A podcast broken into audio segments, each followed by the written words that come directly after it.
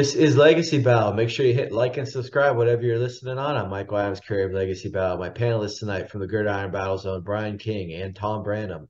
Uh, Ball State athlete Paul Havicott, joined by a special guest tonight, the former cornerback in the NFL out of Southern University, drafted in the fourth round by the right here New England, New England Patriots.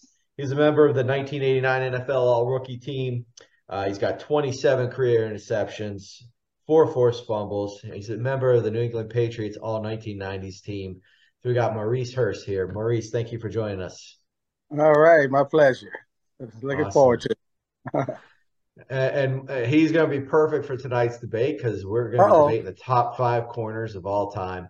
And uh, yeah, uh, of course, we'll have a Q&A for, for him about his career after the debate, but we're going to jump right into this and we're going to go with uh, Brian and Night Train Lane. All right. So we got Dick Night Train Lane. Uh, played from 1952 to 1965 with the Rams, Cards, and Lions. Six foot one, 194 pounds. When Night Train was born, it was under the most humble of circumstances. Uh, he was unwanted by both his mother and father and he was left for dead in a dumpster in Austin, Texas. But fortunately, a woman uh, by the name of Ellen Lane heard him crying and rescued him and adopted him. Uh, Night Train went uh, went to a very small school called Scotts Bluff, and went undrafted in 1952. Uh, then he showed up at the LA Rams facilities for a tryout and wowed the scouts. Uh, he had an an all time amazing rookie season picking off 14 passes in just 12 games. Um, and and here, uh, 70 years later, no one has ever touched that record. Uh, Night Train, who got his nickname because of his love for uh, Buddy Morrow's song uh, by the same name, he could hit you like a train. Bleacher Report once ranked him as the 12th hardest hitter of all time, regardless of position on the field. Uh, check out some of his old clips. Um, he really looked like he was trying to take someone's head off. The night train, he ended up being named to the first uh, All Pro team seven times. Uh, he made seven trips to the Pro Bowl, made the 1950s All Decade team, the 50th, 70th, and the 100th NFL anniversary teams, and his 68 career interceptions is the second most in NFL history. And in 2010, NFL Network named him the 30th best player ever, and he was the top cornerback on their list. So, Maurice, uh, I, I have to ask this question: Could he even play in today's NFL? and and what are your thoughts on him? I might I might move him to free safety, maybe strong safety, but uh, yeah. he, today's game is a little bit different at the corner position, and uh, but with those kind of stats, and uh, I mean the guy was not only a fierce hitter, but he was you know taking the ball away. It was that's what the cornerback uh, you want your cornerbacks to do. So you know, could he play today? I don't know. That's always a debate. I think the game has changed a little bit, and we might have him as a nickel or some kind of inside linebacker. I don't know now. And uh, you know, we've said before on prior shows they've they've banned the headshots. This was things that guys in the '60s and '70s were kind of known for. Uh, you know, what are your thoughts on how a defensive back has to play now? Have the game they've made it harder for them? Do you ever see it getting easier at any point? No, but I, I noticed that the players are actually the, the defensive backs are actually kind of adapting to the rules a little bit. You see less pass interference calls. You see more guys starting to figure out, uh, you know, what the routes are intended for. So, as the as the corner, I think you have to also fill a route. If it's an underthrow, the guy is not trying to get over the top of you, just things like that. But I think the players are starting to practice that more, and now you're going to see these players start to defend. I think a little bit better without a lot of the, the penalties. When it first started, it was penalty after penalty, but I think now those guys are adjusting in practices and things like that, and figuring out just what the throws are actually going to be at because they're timing throws and they're on they're to a point. So I think as a corner, if they start to learn how to do that and start to time that out, then I think they can they're, they're going to adjust. All right, let's move on to Charles Woodson. Okay, Charles Woodson played uh, college football at Michigan, and he won the Heisman Trophy there. And I think, if I'm not mistaken, I think out of all the defensive players, he was one of the only ones to win a Heisman Trophy, and he won the '97 national championship as a junior. Um, it, it said in several sources he was the only uh, defensive player to win the Heisman to date, so I'm thinking that's still accurate. Selected fourth overall by the Raiders in the 98 NFL draft. He was a Pro Bowl selection for his first four seasons, uh, first two team All Pro honors as well. He played cornerback and safety. Uh, Brian was throwing out his stats uh, for his guy's weight. So Charles was 6'1, 210, a little bit bigger. Um, played for the Raiders from 98 to 05, Packers from 06 to 12, and then back with the Raiders again from 13 to 15. He actually was a Super Bowl winner. Number, uh, let me do my quick conversion here of Roman numerals. 45 with the Packers. Um, so he's got a bunch of awards here. NFL Defensive Player of the Year in 09, Rookie of the Year in 98, uh, a bunch of All Pro elections. Um, let me get to some other things here. Look at these, listen to these career stats though, compared to some of the other ones. 1,105 total tackles, 20 sacks, 33 forced fumbles, 65 interceptions, 13 defensive touchdowns, and uh, 155 passes deflected. Um, compared with who we're talking about tonight, I kind of felt like Charles Woodson was a little bit like an underdog, maybe underrated, but he's got some great stats. But that's uh, Charles Woodson. So 11 of his interceptions came at safety. Uh, Maurice, your, your, thoughts on Woodson, uh, Charles Woodson, and how hard is it to make that adjustment going from corner to safety? Well, Woodson was a very good player. I, you know, I consider Woodson being really a ball hawk, and, and he was a guy that was always around the ball. and I, it, you know, it didn't matter. He was causing fumbles. He was taking interceptions.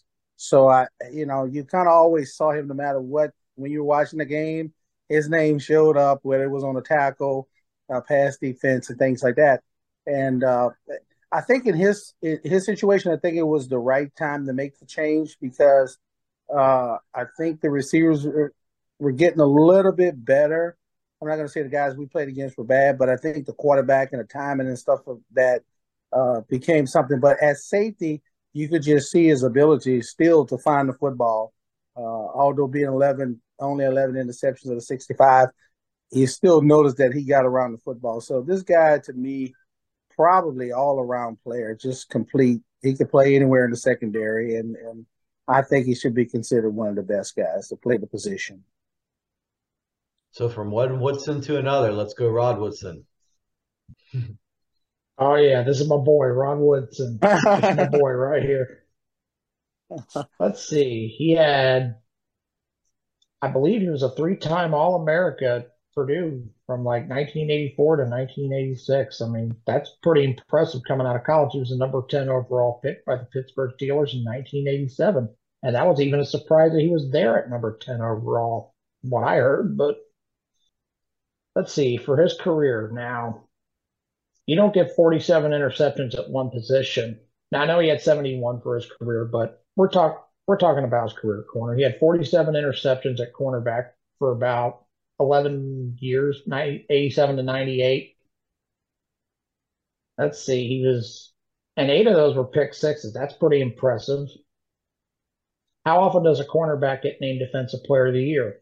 Well, he did in 93, so he must have done something right. And how often do you know of cornerbacks that can have 13 and a half sacks in their career at that position? I mean, that's pretty impressive. He had eight in 1992. Who would have ever thought that? Seven Pro Bowl bids at corner, which is really impressive in my opinion, but six time first team All Pro. And they mentioned the, the anniversary team. He was a member of the 75th and 100th anniversary teams of all time, and he was 1990s All Decade. Does it get any better than that? Those Steelers defense, they sent the players from all over to go get those sacks, but great kick returner. Um, I, I, I want to, I, or punt return. Yeah, I want to ask you, Maurice, uh, this question. Um, obviously, tell me about your thoughts on Rod Woodson, but the turf at Three Rivers Stadium ruined this guy's career as a corner. Blew out, I think it was his MCL and ACL, and he went to safety. Pretty much, he played one season in San Francisco at corner. It didn't work out super great. Went to safety the rest of his career. How bad was playing on AstroTurf back then in the in the nineties? It was pretty bad. I think they even have a law, lawsuit out. Um, uh, the receiver, oh. remember the receiver from um, LSU, Wendell Davis. We, he was playing at, I think it was in Philly, because they their stadium they had the football and baseball in the same stadium, and they were playing around the same time. So on the field, they actually had where the bases were like turf built up like a curb on the side of a road. I mean, they actually filled that in and had to put something in there to hold mm-hmm. it, and that was actually part of the field. And you know, this is the time you talk about the NFL, and you're saying to yourself, "You can't be playing on this, man." I mean, they actually had each one of the bases had turf with a little hump in it all the way around the, the outside of it to hold the turf. and I said to myself, but me, you know, I wasn't complaining because I I came from Southern University, so I said to myself, "Well, this is a big old stadium." And you know, the pros were playing on it, but unfortunately, Wendell Davis blew both of his knees out, I think, in that stadium, and that cost him a career. He was a very good player. I mean, he was a good player, and and I've seen the turf. Even when I first got to New England, the turf was pretty bad, but this was kind of different because you had one end of the field that had this baseball diamond and all this in it, and the other half was, you know, just turf. So, uh, turf I think is better now. Obviously, you got the new turf, so uh, it was something that needed to be addressed. So from one Steeler to, about, oh uh, yeah, go, go ahead, Brian. Um, yeah, 1995 season. He in the I think it was week one. He went to try yeah, to tackle uh, Barry Sanders and got juked out and, and blew his knee out. And he actually he was the first player to ever return from an injury like that in the same season because he played in the Super Bowl and he covered uh, Michael Irvin.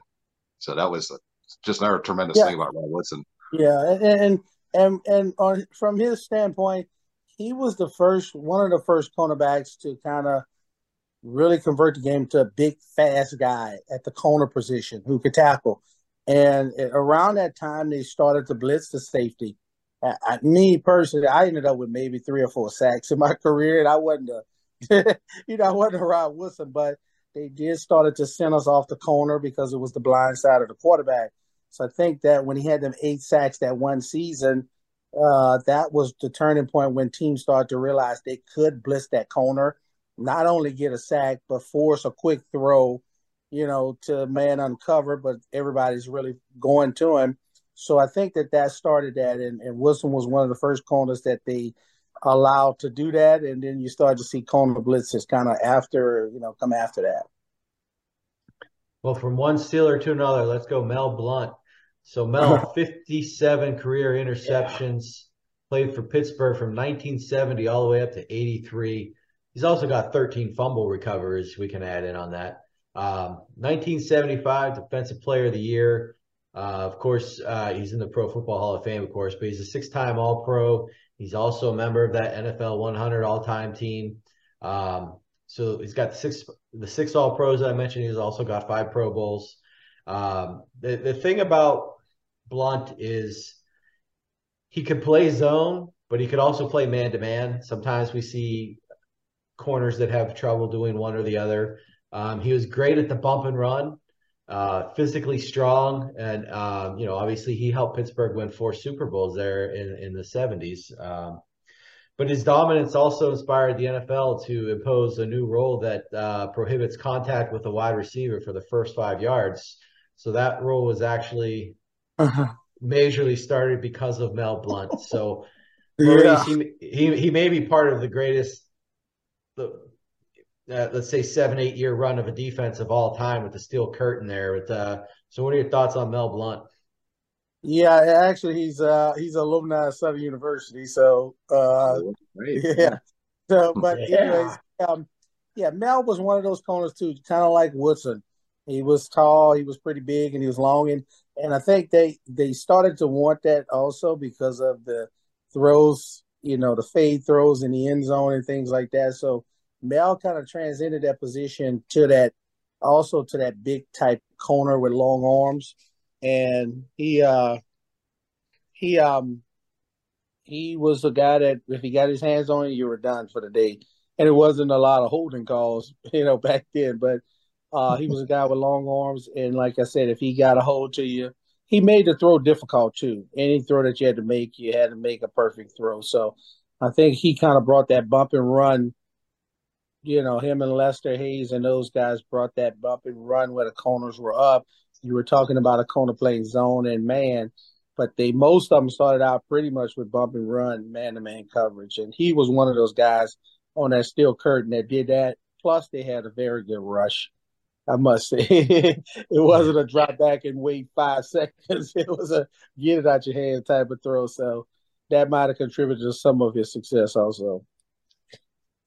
Well, the champ is here, Champ Bailey. All right, Champ Bailey. Uh, 1999 to 2013, uh, six foot tall and 192. Uh, Champ came out of University of Georgia and he was taken seventh overall by the Skins, 1999.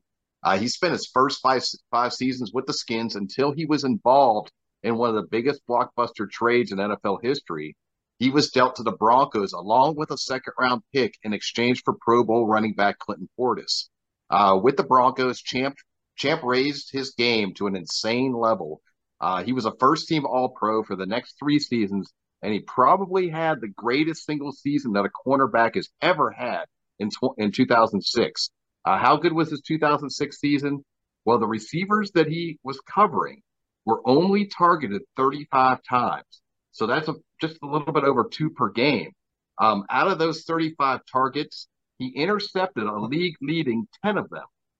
21 of them ended up incomplete and just four were caught. So just an, an astounding season. Uh, Champ was uh, a complete cornerback as well. According to StatMuse, he had the 12th most career tackles in NFL history for a corner. Uh, he is also the all-time leader in pass uh, passes defended with 203, and his 52 INTs is the 15th highest career total. When the dust finally settled on his career, he had earned seven All-Pro selections, 12 trips to the Pro Bowl, a spot on the NFL's 2000 uh, All-Decade team, and a first ballot entry into the Pro Football Hall of Fame. So that's Champ Bailey. Steve Smith called him the greatest corner of all time. So that's some high praise there from a, a, a very good wide receiver. Maurice, tell me about Champ Bailey, but also I look at the Major League Baseball, NHL, NBA. When, they get to the trade deadline, there's a there's a bazillion trades. You got to check your rosters. Why don't we see that in the NFL? There's hardly ever trades. I know, eh, you know, a lot of stuff going though leading up to that. People don't realize there are some things, but everything has to fall into place. And I think it's kind of hard when you're in the middle of a season or, you know, you're starting and you want to make that trade. Somebody's, you've got to make sure that you're getting the right thing for what you're giving up.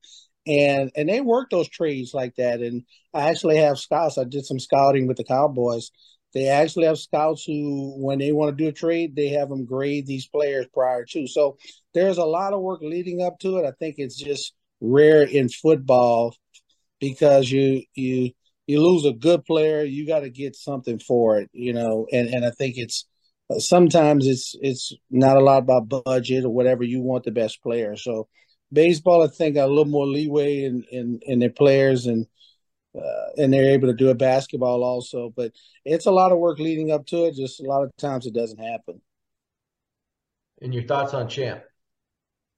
Champ was a complete cornerback to me. Champ was one of those guys that started where you, you mentioned earlier he only had 35 passes. He's one of those guys that you call a shutdown corner, and that was legitimately that's what he did. And he took the best receiver that they had, and count on that player getting the job done. And he he was challenged with that quite a bit. So uh, he was one of those guys that that turned himself into what I truly call a shutdown corner, a guy that could actually take a guy out of the game. And you would have to kind of game plan around him and say, this is just gone today. We have to work other places. So he kind of transcended that part of the game. I think that man to man type, I have my man, you guys take care of the rest of it. But he was complete player.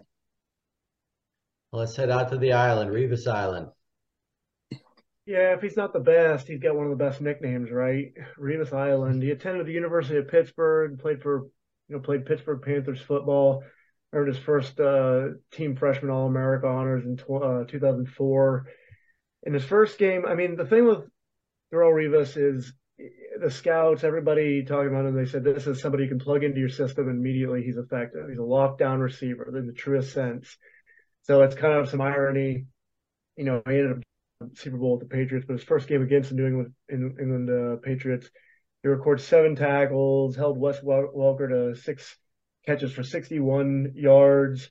His first interception uh, of his career against uh, division rival Buffalo Bills during their Week Eight matchup. It, he each season, each game, each week, he he showed great progression. He would seemingly he would learn from his mistakes and tweak things and become like a perfectionist. And so, like, if you ever get a chance to look at his at his uh, wiki page, every season starts out with like what receiver he goes up against, where he's just locking him down. So, like in the 08 season, they opened up against the Miami Dolphins, and uh, he intercepts Chad Pennington in the end zone with five seconds remaining in the game to preserve a win. So he's he's having uh, impact on the team. He goes up against players like Randy Moss, holds him to uh, two catches for 22 yards. Uh, 2009 season, uh, he's all over Andre Johnson, the Houston Texans uh, receiver star back then, holds him to 35 yards. Faces Tom Brady and the Patriots later on, um, and li- limits Randy Moss again to four reception for 24 yards.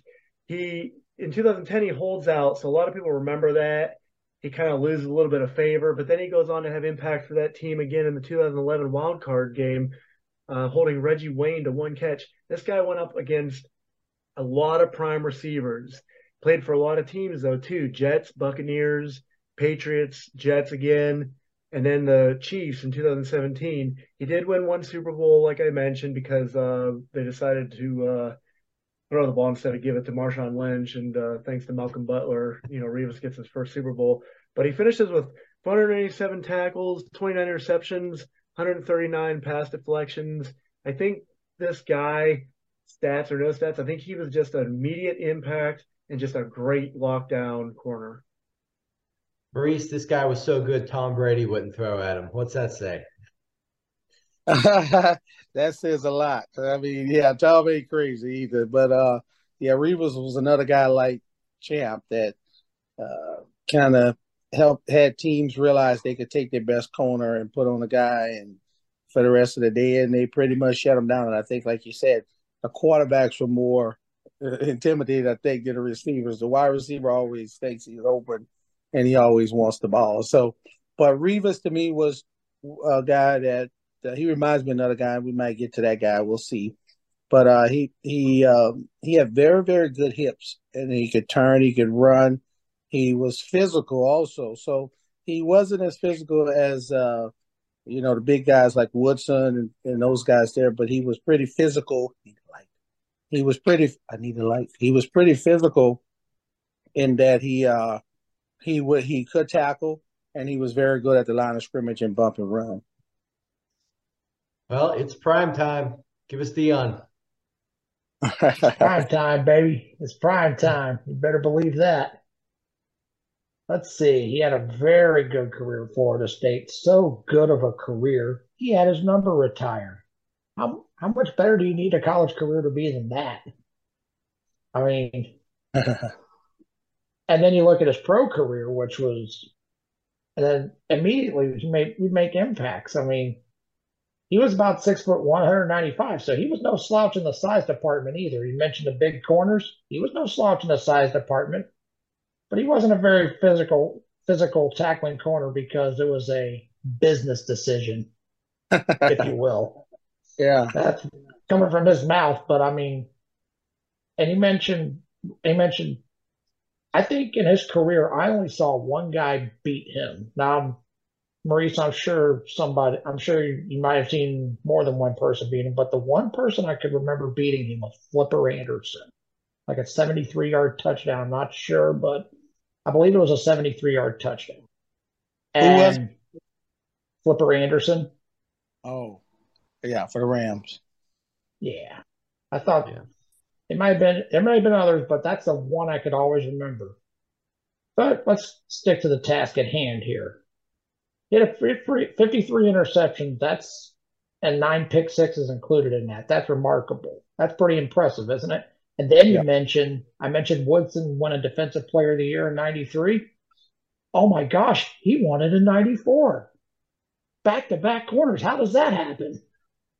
And then you have, let's not forget, he had six time first team All Pro made eight Pro Bowls, which is pretty impressive. He made the NFL's 100th anniversary team, and he was all decades team in the 1990s. He was he was scary every time somebody every time he threw at him. He was scary and yeah, he was just scary to throw to. So like he was ahead of his time. A tall corner like that that could run that fast. That was remarkable. So, Maurice, this is a guy who early on in his career was going back from baseball to football, sometimes in the same week. We saw uh, with the Braves in the playoffs, he go play the playoff game and then go play his game on Sunday for the, the Falcons at that time. Um, I'm sure that takes a lot, but uh, for me, he may be the GOAT as far as coverage. I will never vote for a man who wouldn't tackle. I'm sorry, that, that that's my thing. But you know, what what are your thoughts on prime time? Yeah, and I don't think people look at him as a tackler, but if, I don't know how many tackles he had in his career, and it definitely wasn't because they was throwing the ball to the receiver; they were catching it. So I would check his statistics tackling wise because I thought he was a complete corner. Is he a cover two corner? No. You know, Woodson was a cover two corner. He was a man to man corner, and and uh, but if, I think if you look at his statistics in terms of tackles you'll find that he he wasn't afraid to tackle. Uh, he he would say that, but um, he wasn't really afraid to tackle. And I tell you a story. We were I was drafted the same year he was drafted, and unfortunately, well, fortunately for me, I did make the all rookie team. He did make it. I don't know how, but he didn't make it. I think the guy from Chicago Bears made it. But we were all rookies together, and uh, so uh, that's probably was the only time I was better than Deion at the time. But yeah, no, it was funny, right? We were playing, we were playing them, and our coach decided to open the game up with a go route against Deion. You know, this was just the talk of the team, and they they did it with our fastest guy, and Deion Sanders outran him, the football and everything, and he turned around and he came down our sideline. He says you guys don't have one player who can outrun me on this sideline. He pointed at the coaches. And I said, Oh my god, that's over with. But it was funny that they tried to catch him. You know, they figured they'd get a long ball on him, but it, it wasn't happening. But he's a, he was a very good corner. Well, if you want to know who the best is, just ask Deion. He'll tell you. It's, oh, yeah. it's, it's yeah. Deion.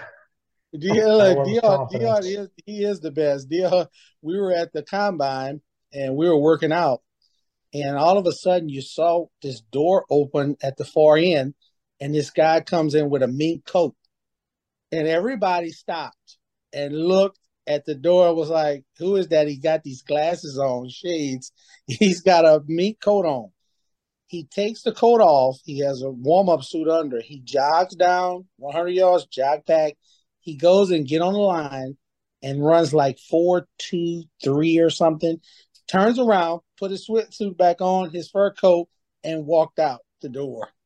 And everybody stood there looking at their watches. All the scouts and the coaches were like, just looking at each other like, oh my good. Everybody stopped working out. So, but he turned out to be the player he was. Deion was probably the best corner to play the game.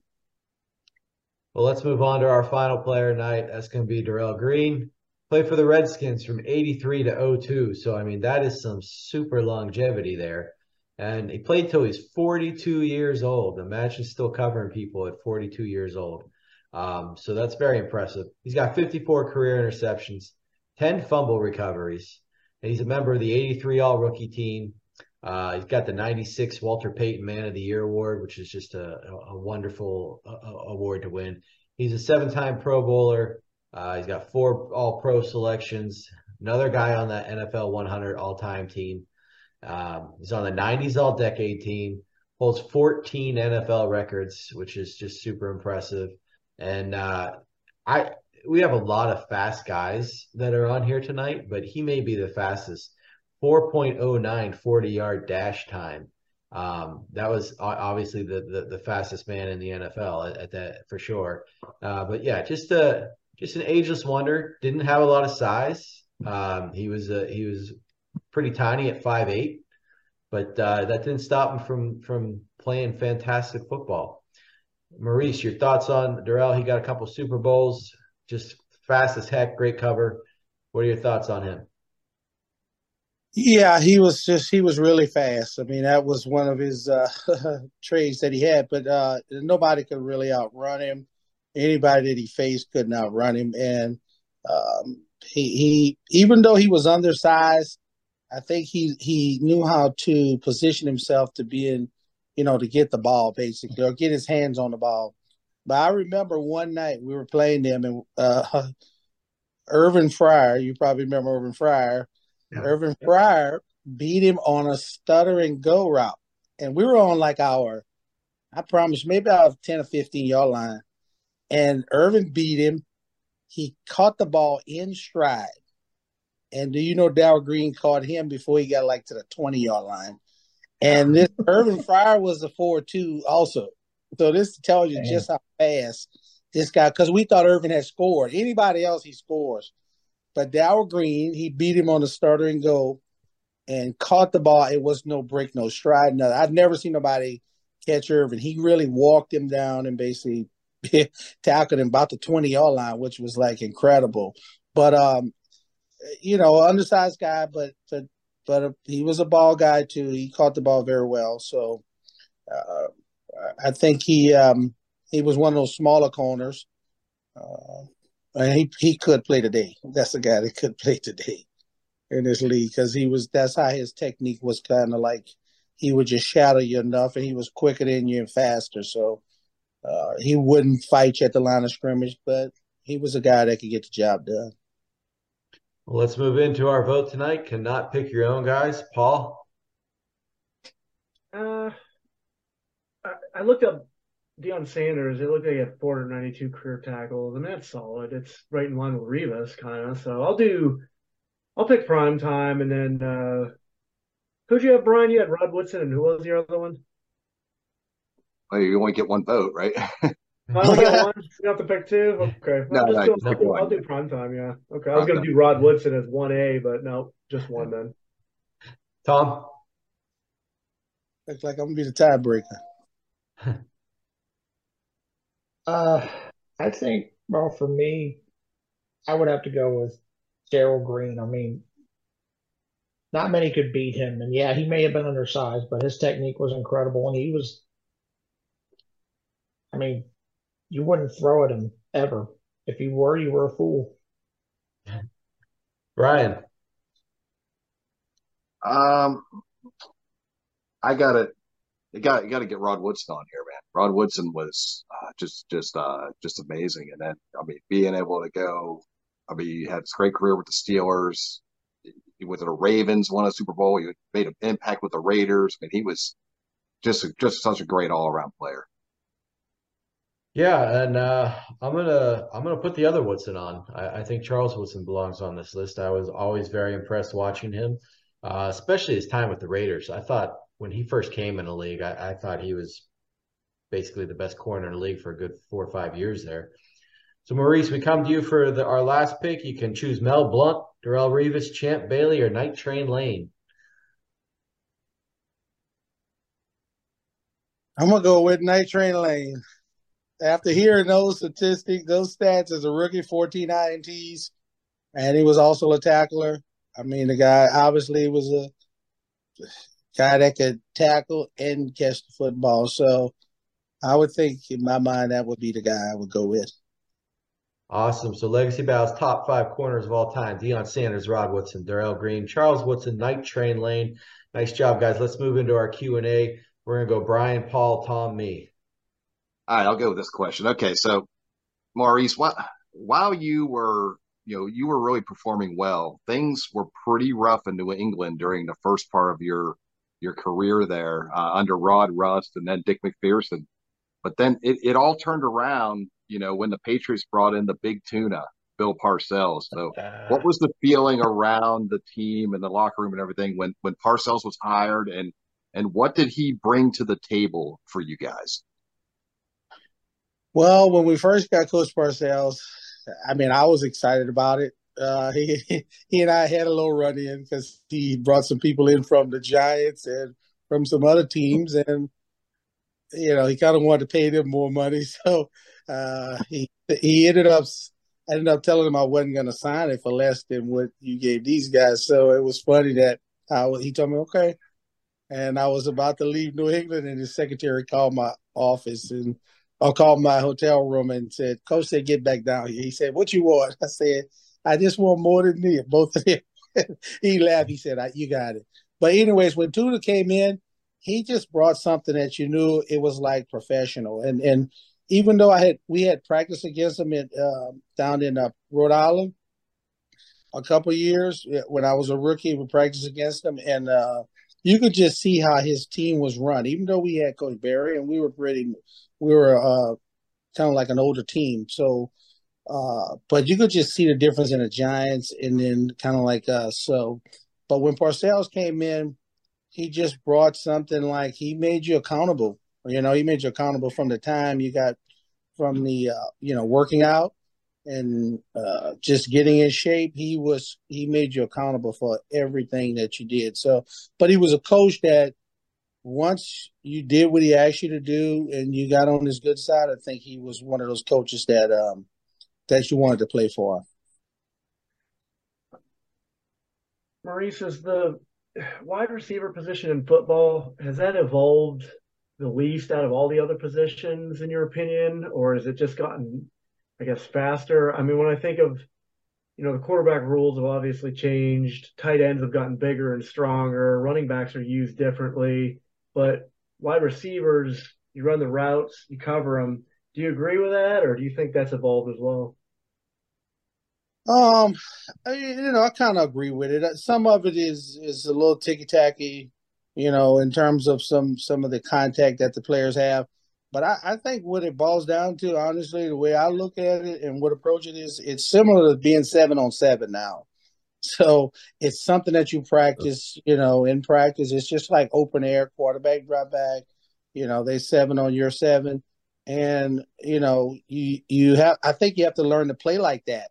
You know, even in practice we had that, but a lot of times you you couldn't get your hands on them. You weren't hitting the guys and things like that. So uh, the wide receiver position and the quarterback position together, you could kind of see has evolved to something that's it makes it very difficult for defensive back to just really be one of those guys that's going to ever have a champ Bailey type year. You're not going to have that now because you're going to get beat. Even though you're good, you're going to get beat sooner or later the way that they've been able to distribute this football these days. Oh, yeah, I'm, I'm I got. I, I'd like to ask you one thing about when you played at Southern. What was your favorite rivalry game? you know that one, huh? yeah, you know that one. That's the Bayou Classic. that was every so. year, whether, whether we won two games or nine games. You could not lose that football game right there. And and I grew up going to it, and it was it was a rivalry ever since I used to go oh. watch play in the Superdome. But that, yeah, you had to win that game. Uh, you had a very long off season. Didn't matter. Oh. yeah, I, I it was our Super Bowl. It was like our Super Bowl or Rose Bowl, honestly, because you went from playing at Southern Stadium to you got seventy thousand people in this stadium, and you're saying, "Golly, you're on television." So it got to be pretty big for us that game. I gotta say that's one of the most underrated rivalry games I've ever seen because I used to see it somewhat on national television when I was a teenager. I'm like, yeah. how isn't this game more exposed? It was, it was. I think it's a great rivalry, believe it or not. Hey, yeah, it was. Hey, it was our rivalry. That's the way is. they do. You were from New Orleans. That's the way they recruited you. Brought you to the Bayou Classic, and you were just like, it's overwhelmed. So, uh, but yeah, I, I think it's going to come back with the way that the teams are, are getting a little bit more exposure on television, I think that game is going to come back as a rival. So you faced a lot of good quarterbacks in your career, but I, I look at the division you're in, and two times a year you got to face in their prime Dan Marino, Jim Kelly. I guess the question would be, which one did you fear the least? I mean, like which which one did you not want to play? I mean, tell you that. I mean, both of them were very good quarterbacks, but it, it, it would be the one I feared the most was Dan Marino because I just honestly think Dan Marino was making up routes in the huddle. I don't I don't think, think these were plays. I mean, you know what I'm saying? You sometimes you would if you would intercept him, I intercepted my rookie year. And he just looked at me like, hmm, okay, all right, rookie. And I said, well, I got the upper hand, you know, but he still was throwing the football on us. And I'm saying to myself, man, this is this is the world's worst. He just knew what was coming. He knew he was just. It, was weird the way he used to play, and he would he would come to you. He, the receivers would run back to the huddle, crying to him, "I was open," and he would turn to me and say, "Was he open?" And I said, "Nah, he wasn't open." so Dad was he like, "Yeah, always open." So they were tough. Dan Marino, Duper, and Clayton. That was a tough bunch for a couple years there. Yeah. So, uh, Maurice, you played alongside uh, Hall of Famer Aeneas Williams at Southern. I mean, what a great cornerback pair that you guys made. Uh, uh, what was it like playing with him? And and also, what what are your thoughts on all the, the love that the historic black universities like your alma mater has really been getting, been getting in the last uh, few years? Yeah, Nees was a good player. Nees walked on at Southern and uh, turned himself into an All Pro, and he was one of the guys I thought might have made that list, but you know we got one Southern guy on there, so that was okay. But he ended up with quite a few interceptions. and uh, was really strong and, and and had real good endurance. And I think what happened was he um, he just he was a ball hawk too, and Aeneas was a very very good tackler. That because he was a safety when he played at Southern when I was there he was a free safety. And then they moved him to corner. So uh, when he first came out, he was a safety, and but he was a hard hitter. And then when he kind of learned the position at corner, that following year, he uh, he he was the guy that went got the football. He even got a an award named after him. And uh, as far as the the black college, the HBCUs getting, I, I think it's something that's it's growing pretty good. So you know, with the um, with all the new coaches coming in, former players, some former alumni, things like that. Deion Sanders has brought quite a bit of attention to the to the HBCU uh, you know game. So I think when you when you start to get guys like that, and you start to get the media wants to be around, it's going to be good exposure. And they're getting some good players, and hopefully they can get some players drafted here coming up, you know, in the next couple of years. But they're getting some very good players. Hey, Paul, before you go, hold on one second. I forgot to add in earlier our shout outs, the guys that just missed the list tonight.